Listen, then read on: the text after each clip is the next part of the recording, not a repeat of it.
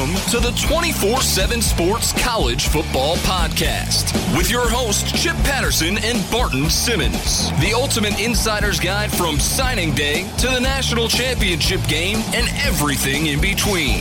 CBS Sports presents the 24 7 Sports College Football Podcast. Oh, yes. Thank you, big boys in the sky. We are back here on the 24 7 Sports College Football Podcast. Chip Patterson here, Barton Simmons there. That's the, the beginning of a quarterback edition here because that's uh, that's really what this, this, this time of year, and we're to spend some time in June. Uh, digging into the recruiting scene because Barton, I mean, this is something you've been doing for more than a decade. Um, maybe I hope I'm not shorting you like ten years, right? Uh, it's the Barton's been covering recruiting since 1974.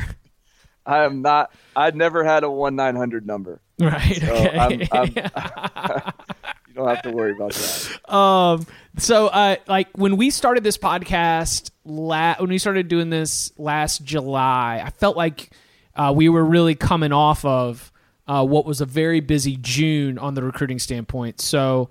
Um, we will be spending some time throughout this month checking in uh, the Elite 11, uh, obviously, and some of these other big time camps are, are, are, going on. You know, what schools are getting it done in recruiting? These are going to be some of the questions that we're asking in June, with July really kickstarting our uh, our season preview type stuff.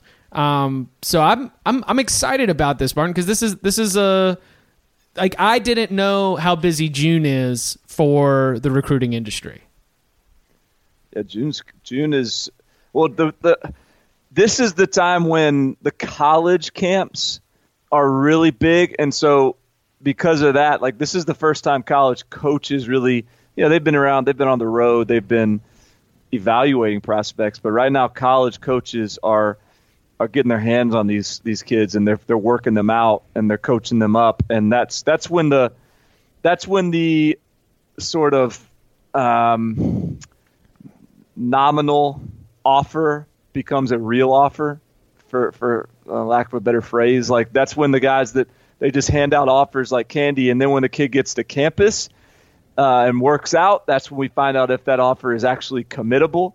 And uh, so it's it's a it is a busy time. It's a lot of lot of um, lot of activity. Uh, as you mentioned, Elite Eleven, um, the opening finals the some some of these seven on seven elite national events, and then the college camp. So it's a, this is a is a busy month. There'll be a lot of movement in the in the team recruiting rankings as well. I will keep you updated all the way through there. Uh, we've got Dennis Dodd coming up in a little bit. Be talking Kyler Murray uh, changes in transfer and alcohol legislation from the SEC. He was on the scene at Destin and the spring meetings. Uh, but we want to keep it national. You know, we we appreciate those of you stuck with us. We were real SEC heavy last episode, so we're we're making a conscious effort to make sure that everyone gets some little love. And you've got uh, a feature that's going to be going up here in the next couple days on CBS Sports.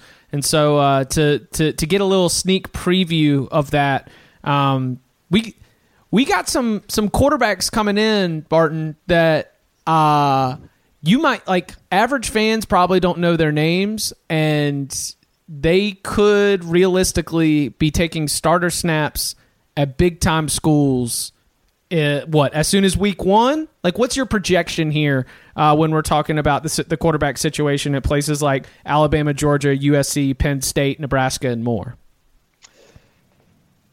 I think that there's going to be um, i mean the, the biggest look I, I think there's a lot of quarterbacks coming in to this freshman class that are true freshman starter capable. A lot being in you know, I don't know, a handful, um, but that's a lot. And and I think the the probably the single most likely to start as a true freshman. I'll be shocked if he doesn't. And I'm not talking about win the job mid. I'm saying day one starter. He wasn't even an early enrollee. He's a summer enrollee. JT Daniel. He skipped his senior year, and is and and I think the reason he skipped his senior year is because he's knows and sees that there's a starting opportunity there for him.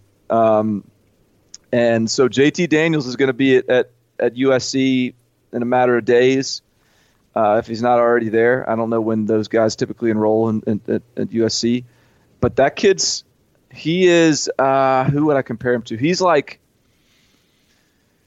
he's a he's a I mean I don't know Baker Mayfield ish. I mean that's not that that's an easy comparison because number one but like in that smaller, mobile but not dual threat, uh, really instinctive, really crafty. Um, six one six two tops, uh, but just unbelievably productive in high school, and and I think he's going to be the starting quarterback at USC, and I, I think he's going to be a really good freshman starter. So he uh, reclassified, and but How, the kid's like 18. Okay. So or you know, so it's not it's the reclassification. He was held back earlier in his his schooling um, as some parents tend to do to give them a better opportunity. And he, so I think um, academically, like there's there's still yeah he had to. It's it's just as big of a jump as you would expect. He had to take like double the course load his senior senior year. He's you know he's been grinding to get this thing done. But in terms of just physical preparedness, he is a uh, he probably should be a senior in terms of age. Okay. Uh, what do you like? What what's his competition in that room like? Because you lose Sam Darnold, and uh, you've had a lot of quarterbacks transfer out. We've talked about Max Browne on this show here in the last couple episodes. You know, what's the you know who who else is in that mix right now? It's not a pretty room. Otherwise, I mean, Matt Fink and Jack Sears are the other two guys. Sears to me actually has ability. He's actually has talent and upside. Fink is athletic, but I don't think he has the arm talent to to be a, a, a Pac-12 starting quarterback. And so that's the that's the I mean that's the attraction there. I think if you're JT Daniels, that that's why you go to USC, and that's or that's why you graduate early because there's I mean if he was enroll if he was an early enrollee and he was competing in the spring, I think he'd already have the, the starting job locked wow. up because wow. there was just there was no level of like uh, false confidence about what was going on in USC this spring from a quarterback standpoint. So I just think the the path is very clear, more so than any other uh, true freshman quarterback out there. See, I would say that if the true freshman, if a true freshman quarterback is starting, um, it it would say to me that something went wrong or the kid is really special. Where between those two do you think he falls? both. It's a, it's a. I mean, the kid Somewhere is really middle. special. Yeah. He was a five star.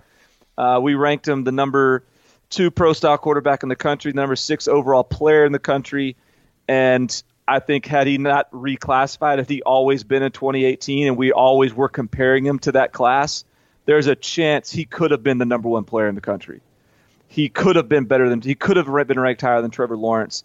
And I just think, given, and that's not saying he definitely would have, but given sort of that we were he reclassified. We had to sort of quickly readjust, and it was it was in, in, putting him in the context of those other quarterbacks. It was hard to say, all right, you know, we've been looking at this Trevor Lawrence Justin Fields debate for a year.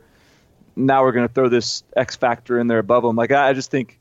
So I say that to be he is legitimately a, a rare rare quarterback prospect. Uh, but I do think USC is. I mean that they should be better than this in terms of their room. They should, right. you know, this is this is not this doesn't uh, bode well for their recruiting. You know, at the quarterback position prior to him. So, yes, I think it's both, but but I think more so, I think it's, it's JT Daniels is that special because I don't think he's. I think he has a chance to be a pretty good true freshman starter. I don't think you know who he's like. He's he's similar too to Shea Patterson in some regard. Ooh, um, interesting for, for folks that have, have seen him. So uh, he's going to be uh, he's going to be fun to watch at USC. See, I I would guess that a lot of um, a, the average college football fan might not know JT Daniels' name, but I would guess that the average college football fan has heard about Justin Fields. But I feel like um, the maybe it was the success of Jake Fromm, uh, the success of Georgia with Jake Fromm under center. The, the Justin Fields to me uh, the the buzz has cooled, and you know maybe some of that is just playing at Georgia and the way that Georgia is going to keep everything locked down. What what either from what you're hearing or, or what your gut tells you uh, suggests what we might see from him in terms of playing time or opportunities during his freshman season. I think we're going to see Justin Fields on the field. I just don't think we're going to see him as a starter. Yeah. I think you're going to see. I think you're going to see possessions. I think you're going to see series. I think you're going to see packages, plays, but I don't think he's going to beat out Jake Fromm for that starting job, and probably shouldn't. I, I think he's more talented than Jake Fromm. He, I think he'll end up getting drafted higher than Jake Fromm. I think Justin Fields still might be the best player in college football um, at some point in his career, but he's but Jake Fromm is is is sort of a freak in terms of the way he processes, the way he his feel for the game, his his accuracy. I mean, he's Fromm's going to be. I mean, that's a tough. That's a tough task. That's that's not beating out Jalen Hurts. And all all respect to Jalen Hurts, but but Fromm's a tougher. That's a tougher guy to beat out. Um, and which is crazy because Justin Fields is as prepared physically to start as anybody out there as a true freshman. And there are all kinds of opportunities. Whether it was Florida, Florida State, Texas A&M, um, there they were there were spots everywhere that he could have gone and and legitimately competed for a starting job. And Georgia is one of the few that that's not that realistic, and and yet that's where he went. So uh, I think, and, and, and when I watched him in the spring game, I saw a guy that was uh, immensely talented that that um, hadn't felt a college rush before. Mm. And he, he, you know, if that wasn't a two hand touch on the quarterbacks, he would have gotten a couple sacks and maybe a couple of uh, strip sacks, and you know, so there's there's some there's some development left to go there, but uh, we're going to see him, and he's going to flash when he's on the field. Do you think that, and uh, that we're, you know, we we're going to bring this up uh, also with Dennis Dodd here in a little bit. Uh, the idea of playing multiple quarterbacks, are is this going to be uh, just a season where we're seeing uh, an Alabama, a Georgia, maybe even a Clemson, an Oklahoma, where we're going to see these big time national championship playoff contender programs.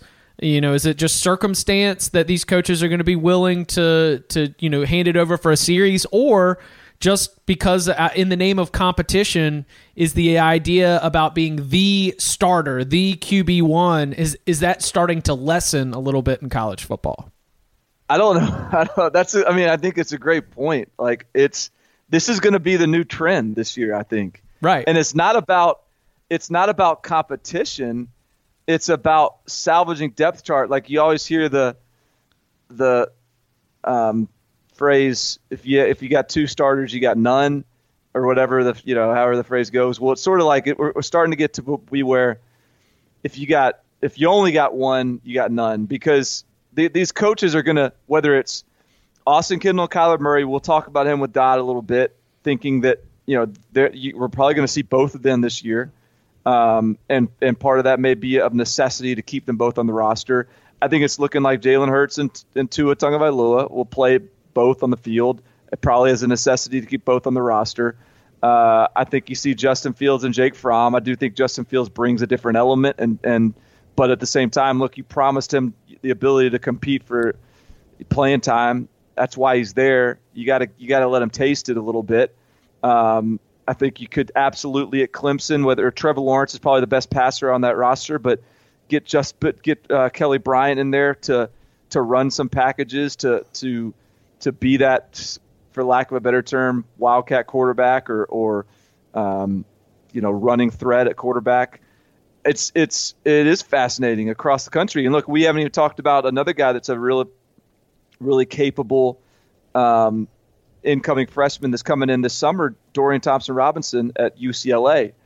That that that's a bad quarterback room. You know, they just they just they, they just they just welcomed Wilton Speight with open yeah, arms. Yeah, yeah. I think I think that there's a clip that I might uh, have to go back and find that was uh, uh, if if Wilton Speight starting, UCLA is in trouble. Yeah. Yeah, yeah. no, and, and, I mean, it's and so and so. Like, is is there? All right, maybe Dorian Thompson Robinson ready to be the starter, but may, can you?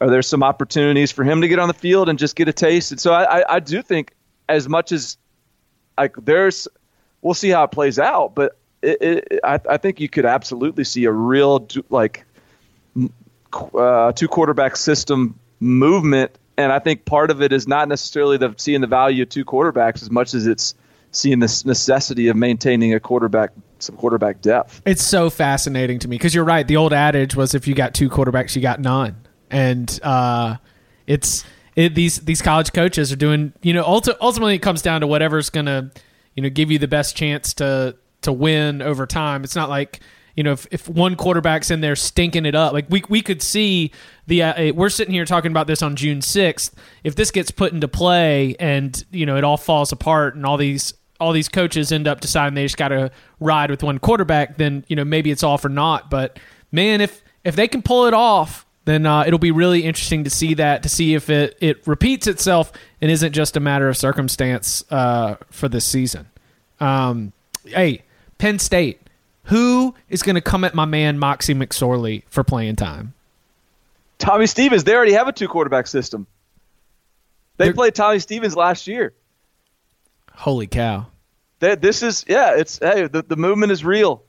Um, that uh, Tommy Stevens is and and and ironically, you know, Justin Fields was committed to Penn State, and and part of the reason that he said he was decommitting was look that there was no like Penn State wasn't sort of telling him he could come and compete with Trace McSorley for the job. Like Trace McSorley was going to play this year.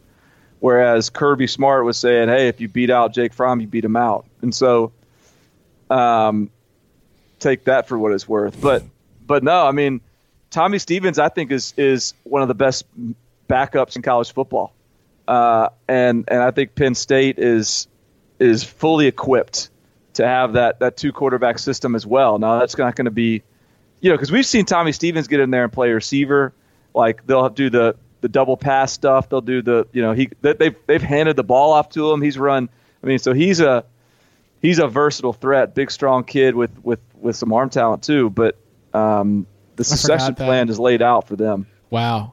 Um, where where else is it? Uh, are, are you sort of like uh, peaking a little bit so that when fall camp starts, you know we there, there's going to be reports coming from all over the place. We're going to have your boots on the ground with uh, our 24 7 sports um, correspondents reporting back from fall camps on the camp battles. We of course are going to have the camp buzz rolling. What the you know what what are the the camps or the schools? What are the other ones where you're going to be almost like keeping a close eye on, uh, thinking that the the quarterback position might get shaken up from what we know? Um. Well, I mean, I think we you know we we've touched on Clemson. I think that that's pretty pretty fascinating. What's going on there? Um.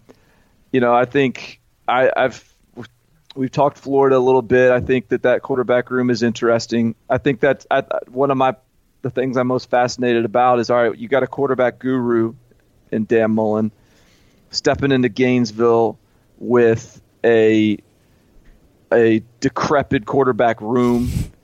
Like, what's that process look like? Right to get it right, and uh, and so I think that's going to be interesting.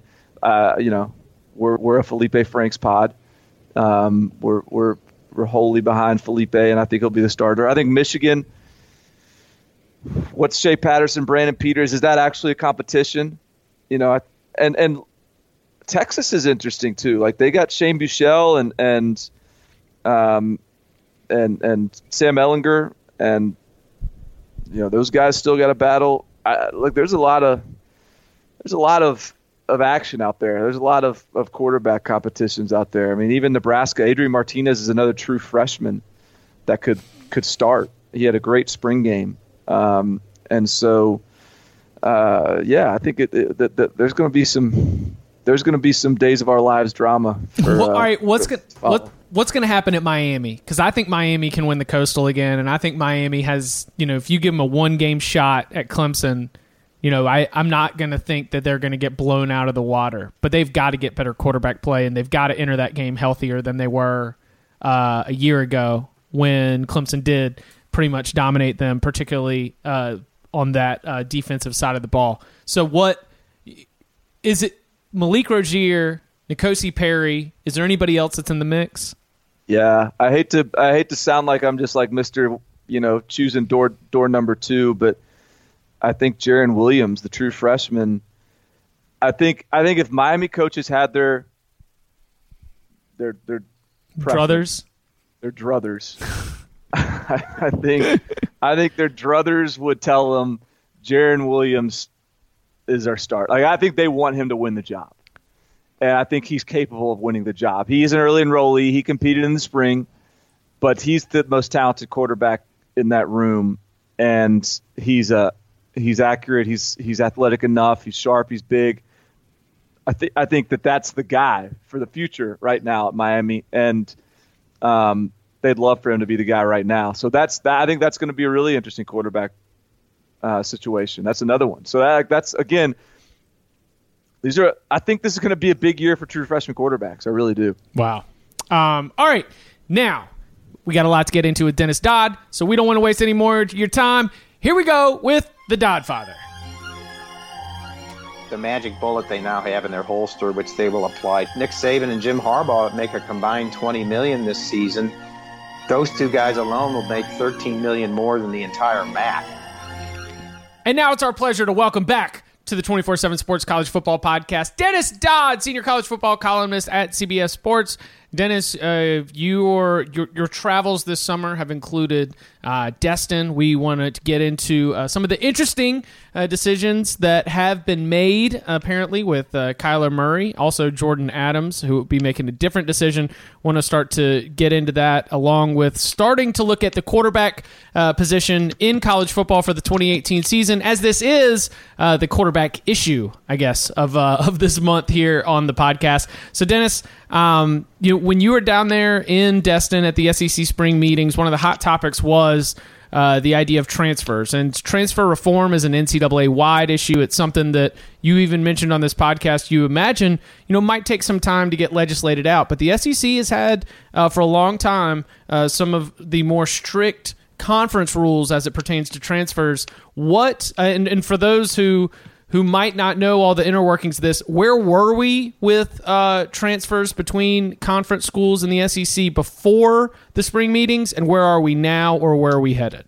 Yeah, but as of last week or before Friday, I guess their their intra conference rules, transfer rules weren't, that much different from other leagues. They vary slightly from league to league, but uh, real quick, if you were uh, if you were transferring within the conference, either as a graduate or undergraduate, you had to sit out a year before you uh, before you transferred to schools, and that the SEC at least got rid of the uh, the graduate part of it last year. Uh, I'm sorry, on Friday.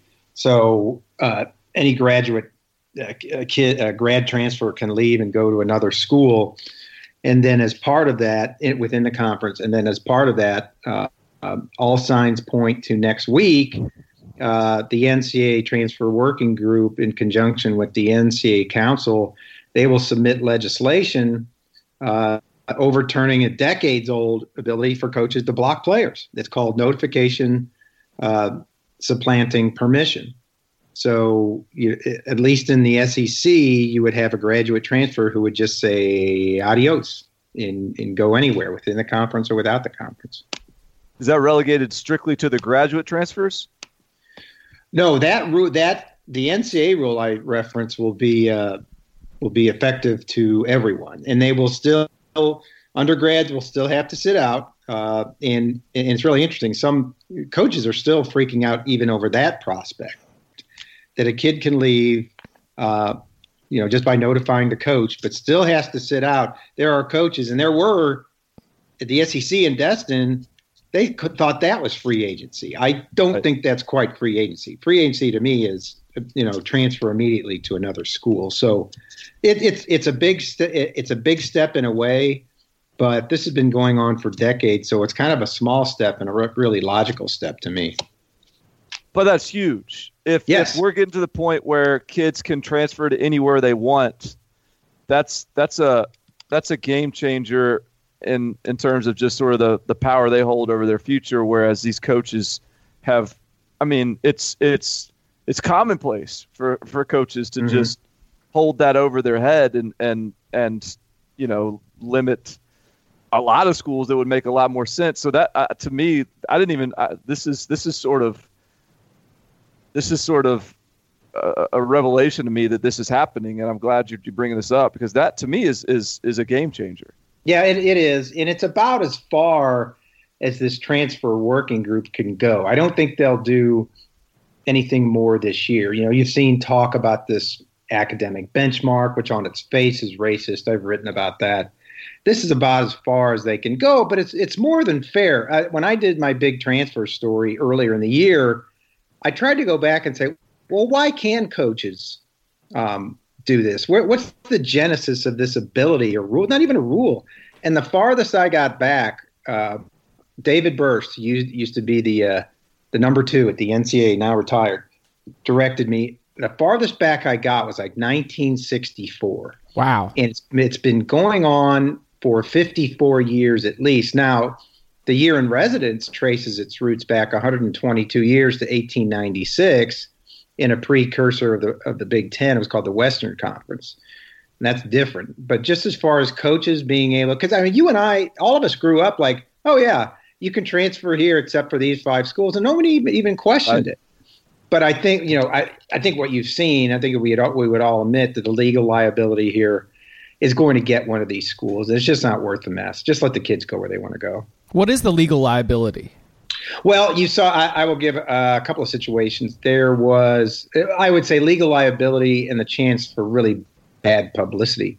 Uh, it was a year ago well, this bad, month. Just, a, just bad PR. Right bad PR is the the thing that we've seen with a lot of these transfer situations where coaches will ultimately relent because of bad publicity. Right, right. and uh, and it just it's just bad for everybody all around. Corey Sutton was a backup receiver at Kansas State, and a year ago, almost you know this week, he Bill Snyder Bill Snyder blocked him from 35 schools, more more than a quarter of FBS out of nothing more than spite. I can't think of anything other he would do. I think the kid ripped him on Twitter or something like that. And so the kid appealed. And interesting thing about these appeal committees, well, they're all on campus, and they're more likely than not to side with the coach because they're fans, um, not exactly third party. They're not independent. So the the, the appeal uh, committee on the Kansas State campus denied his appeal and then uh, it was Gene Taylor, the the AD who's there now, stepped in and said, "No, no, no, this doesn't make sense. A kid can go wherever he wants. You know, what are we talking about here? A backup receiver who Bill Snyder is mad at." So that you know, and I think, look, we're in a very litigious point in NCAA history, and the NCAA doesn't usually make moves like this until there is pushback legally. I think this this could have been, you know, this could be a, a legal issue for anybody like Corey Sutton. Hmm. So, what uh, what about the uh, the latest on Kyler Murray, Dennis? You're you're you've been following yeah. this. You uh, you know he gets drafted ninth overall in the Major League Baseball draft, probably higher than uh, certainly oh. what I expected. Like this whole time in this Kyler Murray buzz, I, I was sitting here thinking like what you know, are we making a big deal out of nothing? This is like his first year playing baseball and forever. And right, right. And then all of a sudden he gets drafted ninth. So what what was your reaction to that? What's what's been your because I know you kind of wrote sort of leading up to it, yeah, uh, as well. So you were you were anticipating this this uh, conflict. What uh, what what's been the way you perceived it and and, and your reaction to, to yeah, that? and I, I am no baseball draft expert, so I you know look, I all those seam heads that do this stuff, have to have to be called out a little bit. I mean, the general consensus on the kid, he's a, obviously a center fielder for Oklahoma and, and the quarterback who's supposed to take over for Baker Mayfield. It's still a battle officially with Austin Kendall. But they rated him like 36 to 38, which puts him into the first, beginning of the second. Well, he was signed in the in the top 10, number 9 overall, or picked number 9 overall by the A's. And to me, if you're picking a guy in the top 10, that ranks him as an all star. You project him as an all star Major League Baseball player, or else you're wasting the pick. So the, I think the biggest winner in this is Oklahoma football. The kid said right away, I'm going to play football this year. So he gets the best of both worlds. He gets to play football, and if he comes out of it healthy, then I guess he'll sign with um, with the A's after the season. Now he's got till July 13th, I think, to change his mind and, and sign with uh, sign with the A. So this isn't over yet. But uh, there's a couple things. The the Oakland A's, if they're going to draft a guy ninth and offer him life changing money, which was about five million dollars for his slot in the draft, and you're going to let him play football, uh, you uh, hopefully that wasn't a surprise. And if it was, what the heck? What the heck are you agreeing to? Because he's one blown knee about that that that draft slot just bit just going away. You're getting nothing for it. I, I I thought when they drafted him that high, well, he's absolutely going to play baseball because you don't do that and offer him five million dollars for his slot for him to go play football. So I think the it's a win. It's a great win for for Kyler Murray in Oklahoma. I I question Oklahoma, uh, the Oakland A's. Well, and, and he there wasn't like there was a um, a period of time in which he sort of pondered this and, and weighed his options. Like he pretty much immediately said, "I'll yeah. be playing football next year." So that that tells me that surely he'd had conversations. They knew what they were signing yes. up for, and and are still willing to to roll the dice and and, and let him play. Um, it's it's it's fascinating, and and I think it's fascinating too. Like I'm I, I may write something this week on this, and and I think Lincoln Riley has an interesting decision. It looks again for him to announce that quickly. Clearly, he's going to be the starter. Like he doesn't. He's not announcing Yeah. that he's going to play at Oklahoma to be the whatever the backup. Yeah. Uh, and yet, isn't is is is there some temptation if you're Lincoln Riley to play Austin Kendall because now you're you're guaranteeing that you're going to have a different quarterback for three straight years if you play if Kyler Murray is your starter this year. You've got a chance for Austin Kendall to, to grow into the to role for next next season, and frankly, I don't know. Austin Kendall may be better. I mean, Kyler Yes. Murray is still an athlete back there playing quarterback. He's not a quarterback that's really That's right. athletic yet. So I'm I'm curious if there's any temptation for Lincoln Riley to say, uh, "All right, now we got a we got a deep quarterback room, but Austin Kendall, like here here's the here's the key." So when hold That's a- on, that's a great point. So when That's Kyler Murray says I'm going to be playing football next season, the assumption that we're all making is that he is going to leave after that season. Is that sort of the game plan that we're I don't on? is right that now, even an assumption? Has he uh, uh, or has he he may have even said that uh, he's going to play baseball after the the season? I don't, I haven't I seen that. It was really weird. He they they called there was a midnight on let's Monday, a midnight conference call arranged by the A's. It's like they're already paying him. You know, I thought it was from Oklahoma. He gets on there and says, "I'm going to play football next year." So I guess yes, the assumption is he's he's now a one, uh, one and done, at least playing or two and done, uh, playing at Oklahoma. Because yeah, Barton, I think I, I like that, and I mean I, I don't like that, but I, I can I can ride with uh, that line of questioning with the idea, especially. And we talked before the, you know, Aust- Austin Kendall views himself as uh, a starting Oklahoma quarterback. You know, red shirt in the take take a red shirt year in the the middle of your career to be able to uh, try and extend things, to develop, to learn, and then you know Kyler Murray. There's there's a lot of athleticism, but you know whether it's from you know spring practices, spring games, there's also um, you know some some belief that maybe he's uh, he might be more neck and neck, even if his decision to say, "Hey, I'm going to play football," is probably informed by the idea that he views himself as the starter. all right, I'll, I'll put this question to both of you guys and tell me. What, I, I, I'm curious what your opinion would be on this. Do you think Oklahoma's roster is at a point right now where it is more likely that they can win or play for a national title with a guy that is is is going is a distributor and plays within the system, or do you think Oklahoma, if if they're going to play for a national title or win a national title, they need a quarterback that can elevate the play of everyone around them? Because that to me, that's sort of what what it boils down to is is does is, o, is OU's roster like Alabama? If, if I'm Alabama, for instance, and I have a choice between Kyler Murray and Austin Kendall, or if I'm Clemson or, or whatever, I go with Austin Kendall because You feel like everything Yeah. else is set. yeah, everything else is so good. You need someone that's going to keep you on script. Whereas you're, you're going to get a lot more negative plays with Kyler Murray, I, I think, but you're probably going to get a, a, a higher spectrum of, of positive plays too. Man, I've I been. think it's yeah. Go ahead. you, you go for it, Dennis. I just got a frog in my throat. Uh, I think it's the same. excuse me, same situation at Alabama and Oklahoma. You really need them both, just like Yeah. you said, uh, Barton. That uh, in answer to your earlier question, I think absolutely you've got to play Austin Kendall if if Kyler Murray wins the job, uh, or even if he doesn't. because that that represents continuity. If you think Kyler Murray's gone after this season, I think you got got to play in in some form. I don't mean every other snap. I'm just right. saying you got to get him significant playing time. And if you lose Jalen Hurts or if you lose Kyler Murray, then the quarterback room is is suddenly really thin. Yeah. And I think Nick's in the process right now and has been of, getting Jalen Hurts to somehow hang on. And he's told he's told Chris Low of ESPN, and he told me in passing that he's considering playing both. I, I don't know how that looks to to uh, you know uh, to Jalen Hurts' dad or to his family, but I think that's the best outcome for Nick Saban in Alabama. Yeah, I uh, I'm I'm kind of on the side. I'm too scarred, Barton, by. And again, this is this is not fair to Kyler Murray, but I'm I'm a little like those the little bit that we saw at Texas A and M. Um, yeah, I, I kind of think that I'm I'm a little bit more Austin Kendall to win a national championship. You still got Rodney Anderson, you still got CeeDee Lamb, you still got Marquise Brown.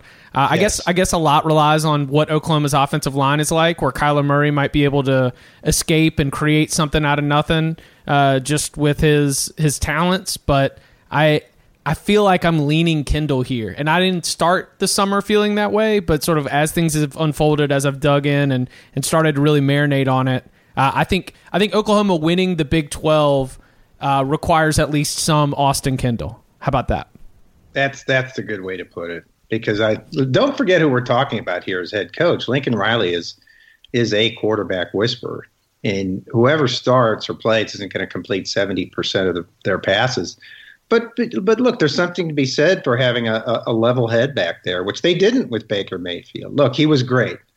And but Kyler Murray, I think we'd all agree, is is a better runner.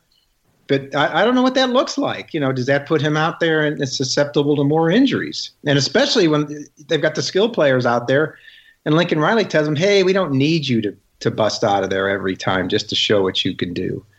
So, man, yeah, I, I think they, I, I think they're really, really good with both. I think they'll play both. Mm.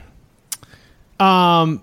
Hey, one, I know, I know we're bouncing all over the place right here, yeah. Dennis. Um, uh, Derek Mason, head coach at Vanderbilt, had a great quote. He said, uh, "Did you share this quote?" I, saw, I, saw, I did. I did on Twitter. Yes. Oh my god! I where you're going with this. I'm, I he said, uh, "If it's gonna be wet, let's make it wet." And he was referring to alcohol in the stadiums. This was another big topic, and this is a national a national trend of sorts. But what I read from that quote, Dennis, and, and I'm glad that you were the one that shared it. But what I read from that was Derek Mason saying they're drinking already. So why are we turning our head away from it? Why don't we just bring it above board? Yeah, and he look, he's and this was last week at the SEC spring meetings where again it wasn't an official agenda item, but alcohol in in SEC stadiums is coming, whether it's next year or five years from now, because it's just a national trend and it's revenue, and they can control the drinking and everything else. But he, yeah, I think as a head coach, he's sitting there going, I, you know, it doesn't really help me score points, so I don't care. But if the the exact line was, if they're going to make it wet, let's get it wet. Let's get it wet. It, they're going to keep it dry. Let's keep it dry. In it, in, in no other conference, I don't think would would alcohol in stadiums be a big bigger deal than it is in the SEC just because of the obvious. It's it's the buckle of the Bible Belt. You have people that will vehemently fight back on it. Uh, um, and, and, juggling that in the middle is the commissioner Greg Sankey, and, and for all the reasons it makes sense, at least to people these days, it it it harnesses binge drinking in the stadiums, like gambling that is legalized now, puts it above board. Less people, I guess, are would be sneaking in flask, and and it produces revenue. Now, it doesn't make sense to me that you would welcome that into you know the most football crazy conference in the country, but but who am I to say? Hmm. So you so so you don't think that they should do it? That's that's no. I just I, I guess I I guess I, am you know I'm resigned to the fact that it's going to happen. I just right. you know it, it, sometime soon. I just question whether you know first of all it, it's a bigger deal in the SEC than it is anywhere else for obvious reasons I just mentioned. And, and number two, um, you know, they've they've gotten along this far without it. Uh, you know, why do they need it now? I guess just be honest about why you're doing it. Um, they did at West Virginia And Oliver Luck, our, our new commissioner of the XFL, is the is the grand grandfather of this. They were drinking so much at West Virginia games, and he was the AD there then, that people would literally go out at halftime and pull out a, a jug of bourbon and start chugging it, and, and throw up in the aisles um, at uh, at the stadium. They literally had a, a, crew of people that did nothing else but go around and cl- clean up vomit at West Virginia football games. And so that's a problem. Okay, so they, you know, they put in in stadium alcohol, no more than two drinks per, vi- per visit. They stopped pass outs, which was huge at halftime, and now it's okay. So you can see why it, it makes sense in in a really extreme case at West Virginia. Yeah, the curb. So, go ahead. Oh, you go ahead, Chip. So I was going to say the, the curbing binge, binge drinking is, uh, you know, uh, you know that's that's a little piece of evidence that I think if you lean on it too heavily, that feels like you're trying to placate um, naysayers or people who are standing against it. But the yeah.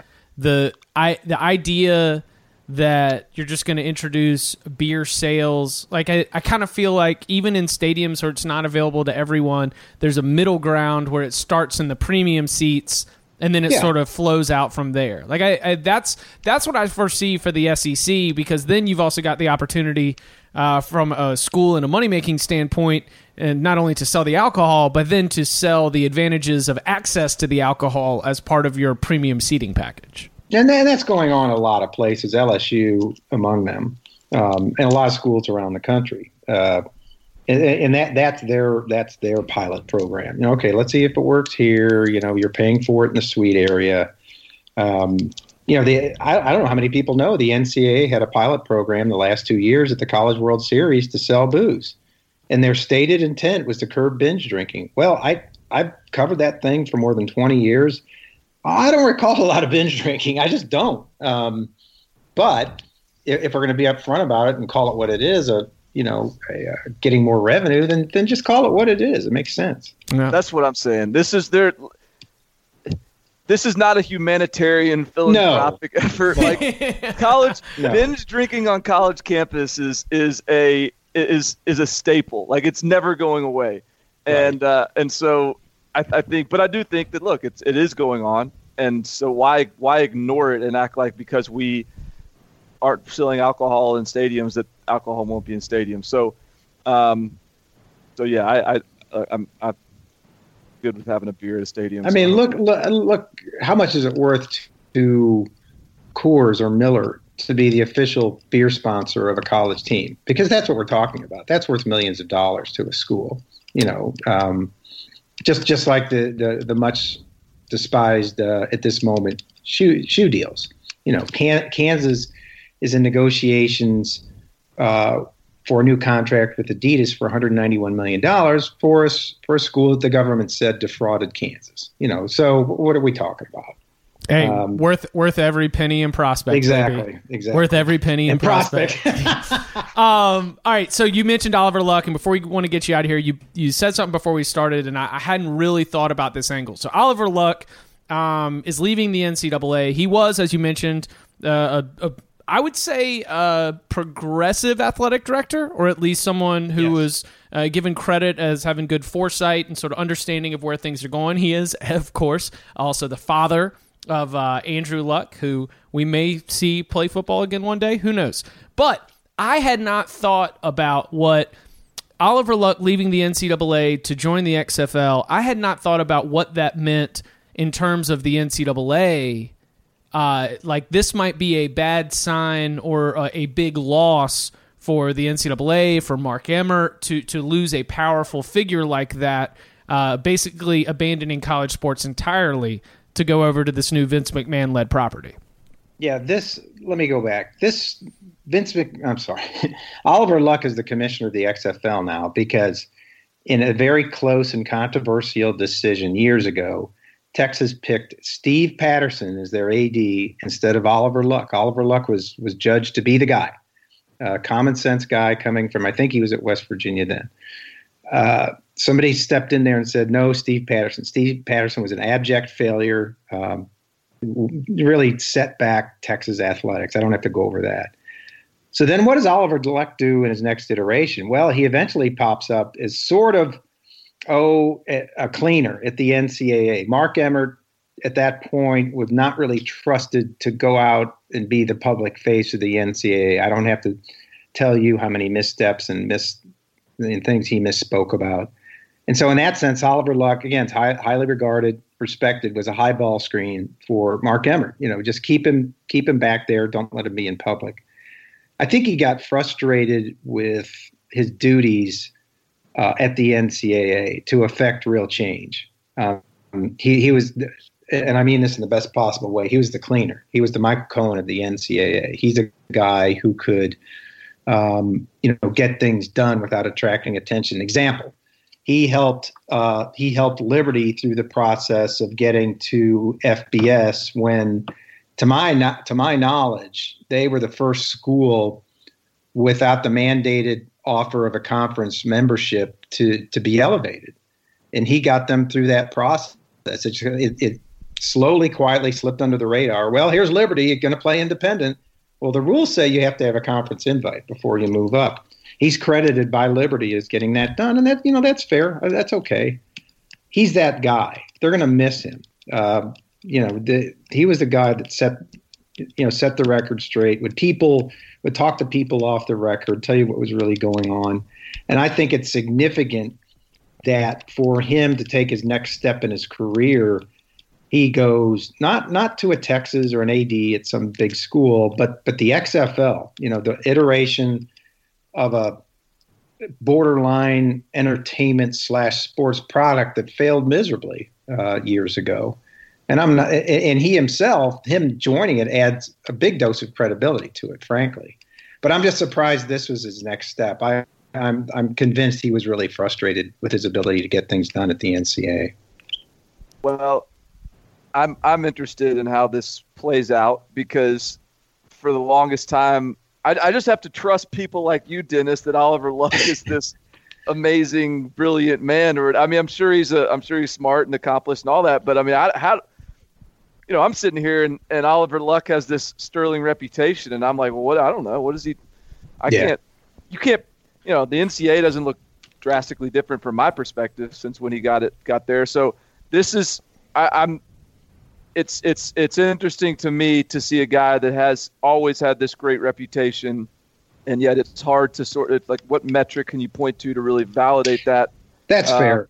And and so I'm and and that's not to to say I disagree with you. That's just to say I, am a, you know, I'm a, I'm a from you know, I can't I don't I'm, I do not have the expertise to know, and so I, I'm I'm this is going to be very clearly like the XFL. This is going to either it's going to sink or it's going to swim, and yeah. and Oliver Luck sounds like he's going to have a pretty uh, uh, pretty important hand. In, well, in let me let me put it this way, real quick. How does anyone defend the current amateurism model where we are right now? Right. Where I mean, I don't have That's to, what I, I have think. to go over it. Yeah. yeah. I mean, it's a, under attack on on every side. They're being forced to, you know, as as soon as that the Supreme Court decision was made on gambling, they put out this statement saying, "Oh, we're going to have to reevaluate where we hold our championships." Yeah, you better because you're not going to be able to hold any championships because 30 states are going to have legalized gambling that you have to change your rules on right away. Um, compensation to players, they're under attack from at least two major lawsuits and and that thing. And it's just, it, it, I, I thought the Rice Commission, their most significant recommendation was to really revamp enforcement and go to a third party model. I didn't think that was part of their purview, nor did I think they were interested in that. And, that, and that's a, a foundation of, of the NCAA. So that's going to go independent. So uh, how do you how do you even how do you even defend that these days? I think he got frustrated because he couldn't really do anything. And I don't think anybody can do anything. Yeah, Barton. I was I was seeing it like Oliver Luck, uh, smartest man in the room, got the first uh, lifeboat off the Titanic that he was like yeah. and, and like yeah. you know you could spin this forward as you know the the the NCAA uh, doomsday prophets who are always talking about how the Power Five leagues are going to break off and form their own organization. Um, you know that's like I don't I don't know if we're headed there. Maybe we are. Maybe that's 20 years down the line. But I, I think that this was Oliver Luck, a man who's been credited as having foresight of where things are headed, realizing that he was on a losing team and a team that yes. was going to continue losing, and he's just going to pack up and get out of town at the first good opportunity. XFL, sure. I mean, it doesn't even start for two years, so we'll yeah. we'll we'll we'll, t- we'll, figure all that out when it comes. But uh, but Oliver Luck's like, yeah, the the time of the NCAA being able to to rule as it has ruled so powerfully is definitely coming to an end. Yeah, th- think think about the future real quick. Players are, are, are going to be compensated more in some form. Uh, enforcement is out of the hands of the NCAA, and legalized gambling has hit the nation. Okay, so what exactly is the NCAA going to be doing? You know what I'm saying? I, I think that was part of his mindset. It's like, well, what can I accomplish here except to be a, a goodwill ambassador or a, or a Michael Clayton? You know that movie with uh, uh, George Clooney, where he was like he was just a cleaner. He he just cleaned up messes. So I think you're right. Yeah, he had to get out of town. Uh, he is Dennis Dodd. You can follow him on Twitter at Dennis Dodd CBS. Dennis, always great to catch up with you. Thank you very much. Thanks, guys.